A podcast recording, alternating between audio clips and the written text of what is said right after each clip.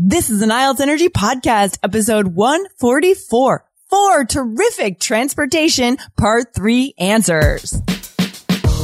You are listening to the IELTS Energy Podcast from All Ears English. We believe in connection, not perfection, and we're here to show you how to get the score that you need on your next IELTS exam. Get started with our seven easy steps to a seven or higher at allearsenglish.com slash S-E-V-E-N. Now, let's get to the show. In today's IELTS Energy podcast, we are going to talk about local transport, international transport, the effects of transport, everything you need to succeed at speaking part three.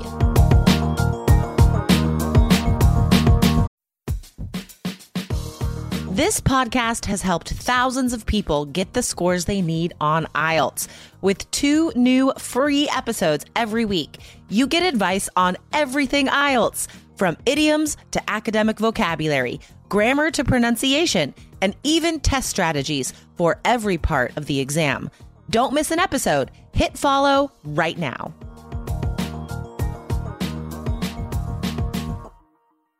Jessica, how you doing? Lindsay!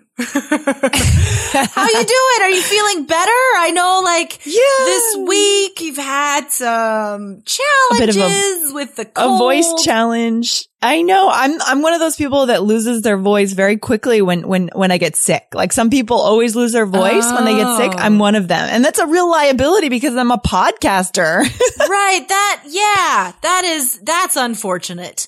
That is really unfortunate. no, that sucks. I I seriously can't remember the last time I actually lost my voice. I think it's only happened like twice in my whole life. But I know what Oh, you're talking about. Some people are like prone to it. My mom also, my mom's like that. She, like, as soon as there's a hint of a cold, her voice just sounds like she's 200 years old and she's like, "Ah, blah, blah." like, it just gets Yeah. bad so quickly.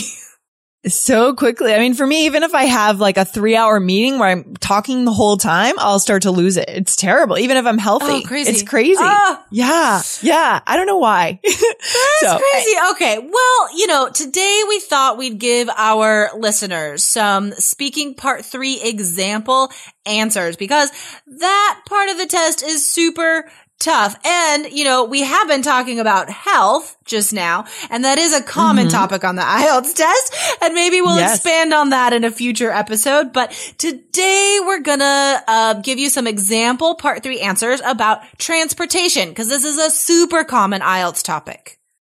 Absolutely. So let's just jump into it to, to give our listeners these awesome sample answers and just get it done here, Jessica. Let's do it. Are you ready? Let's do it. Let's do it. I'm ready. I'm ready. I'm okay. All right. All right. All right. Here we go. So Jessica, in Portland, how do people travel around your city? Well, my city is super bike friendly. I feel so fortunate to live here because, well, luckily I love to ride bikes. I guess if I didn't like to ride a bike, I wouldn't like living here Yeah. as much. But, um, riding bikes is very common for work commuting and school commutes, exercise. Uh, but I mean, people still drive cars a lot. You have to. If I'm going to a suburb on the other side of the city, really riding my bike is not uh, an efficient way to travel. So depending on how much time you have, right? People still, of course, drive cars. But I would say, yeah, bicycles and cars are definitely very common. Ooh. Oh, thank you, thank you, thank you. I gave you a super high score. super high. All of our scores are going to be super high today. Okay. Um, I love it. See. Lindsay, what changes do you foresee happening to local transport in your city? Okay. So I see two major changes happening. And the first one is regarding bikes because bikes, a lot of people bike just like in Portland, Mm-hmm. but the difference is that in Boston, it's very dangerous to bike. Oh. So, and uh, someone, people are killed like every couple of weeks in the summer Oh in God. Boston. Unfortunately, yes. So I see changes happening with the way that the roads are being redesigned and repainted and Yeah. signs are going up in the, for more bike bike lanes and things like that to protect bikers. Okay. And the second change that I see happening is they're actually building new train lines. And what's happening Oh, wow. that's re- actually really interesting when they're building these new train lines, new neighborhoods are becoming trendy and actually gentrified too, right? So there's Ah. Union Square, which is in here in uh, Somerville that is now becoming more gentrified, more trendy because we know in 2018 a train is coming in. so the restaurants are already opening up and the Ah. fancy cafes Yeah. and music shops. Yeah. So those are the two changes that I see happening in Boston. If IELTS Energy has helped you increase your IELTS score, let us know. Go to the iTunes store and leave a review for this show. Tell us your story about IELTS and let us know how we can improve the show. Go right now and leave a review in the iTunes store, guys. Thanks for your reviews.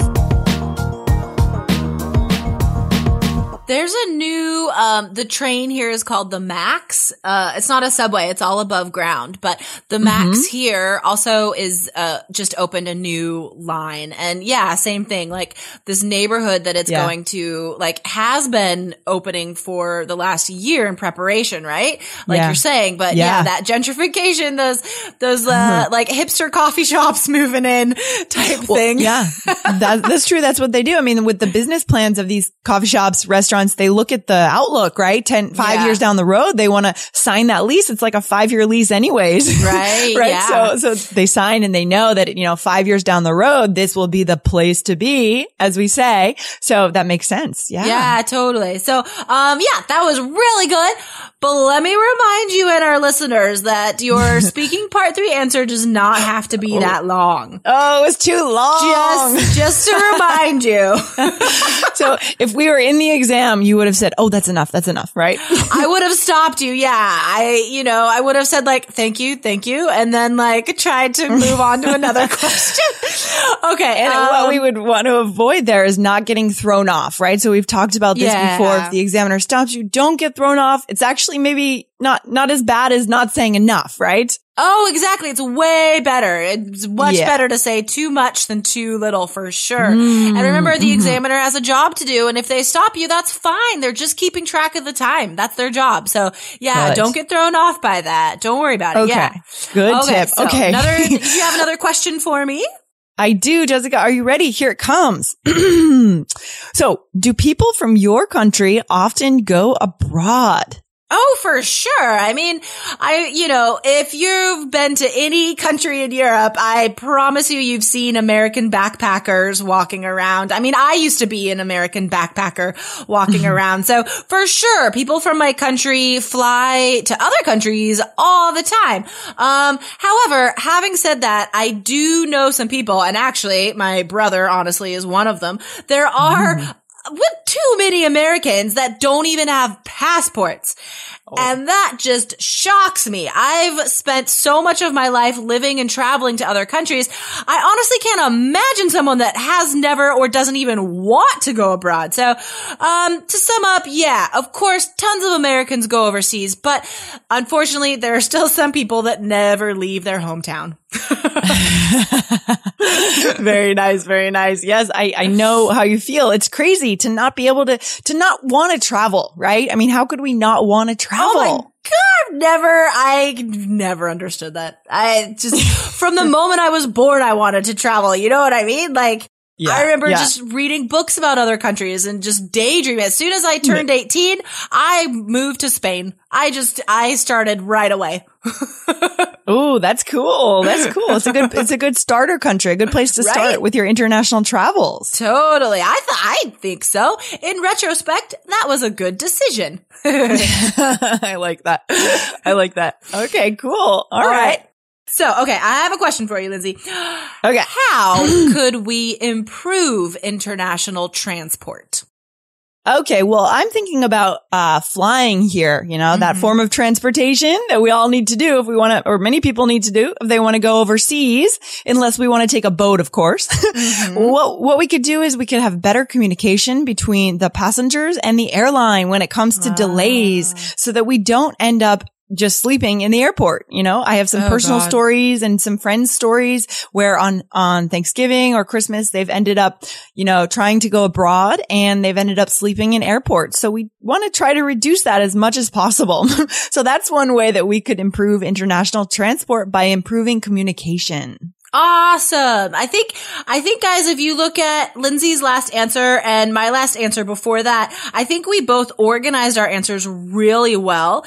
Um, and there were, you know, native speaker phrasal verbs in there like end up in, like Lindsay was just saying, but also we have a higher level vocab in there as well. So, and that's that range that you guys need. And the answer, the answers were like the perfect length and there was a conclusion at the end, right? Like Woo. we kind of said, so I think blah, blah, blah. Or, you know, in short, this needs to happen. So if, hmm. yeah, guys, if you listen to this episode a couple times and really think about the, the vocab and the structure of the way Lindsay and I just answered, I think you guys could learn a lot from that. Yeah, that's a good point, Jessica. And as far as leaving that conclusion, it's not a hard thing to do, right, guys? To just sum it up with a one final phrase. We can remember to do that most of the time. And it Yeah. could make a huge difference in our whole, I guess it's the fluency and coherence piece, right? Exactly. Yeah. And I think this will also, I think just including this in your practice, making yourself have that conclusion sentence, um, it'll keep you from wandering off topic and talking for too long because then your fluency score goes down because you start repeating yourself and mm. talking about random things. So make yourself, make yourself have that conclusion where you summarize it just like real fast, you know, just one sentence. Yes, I like it. Really good tips. Awesome. so guys, go out there and practice, prepare for your speaking test this weekend and enjoy it. And let's get our sevens or higher. Woo! All right. You can do it. All right. All right. We're done for today. Jessica, thanks for hanging out. Thanks, Lindsay. Enjoy your weekend. You too. Have fun. I will. Bye. Talk to you soon. Bye. Thanks so much for listening to the IELTS Energy Podcast from All Ears English. And if you want to get tips from Lindsay and Jessica every week on how to get a seven on your next IELTS exam, be sure to subscribe to our podcast on your computer or on your smartphone. Thanks again and see you soon.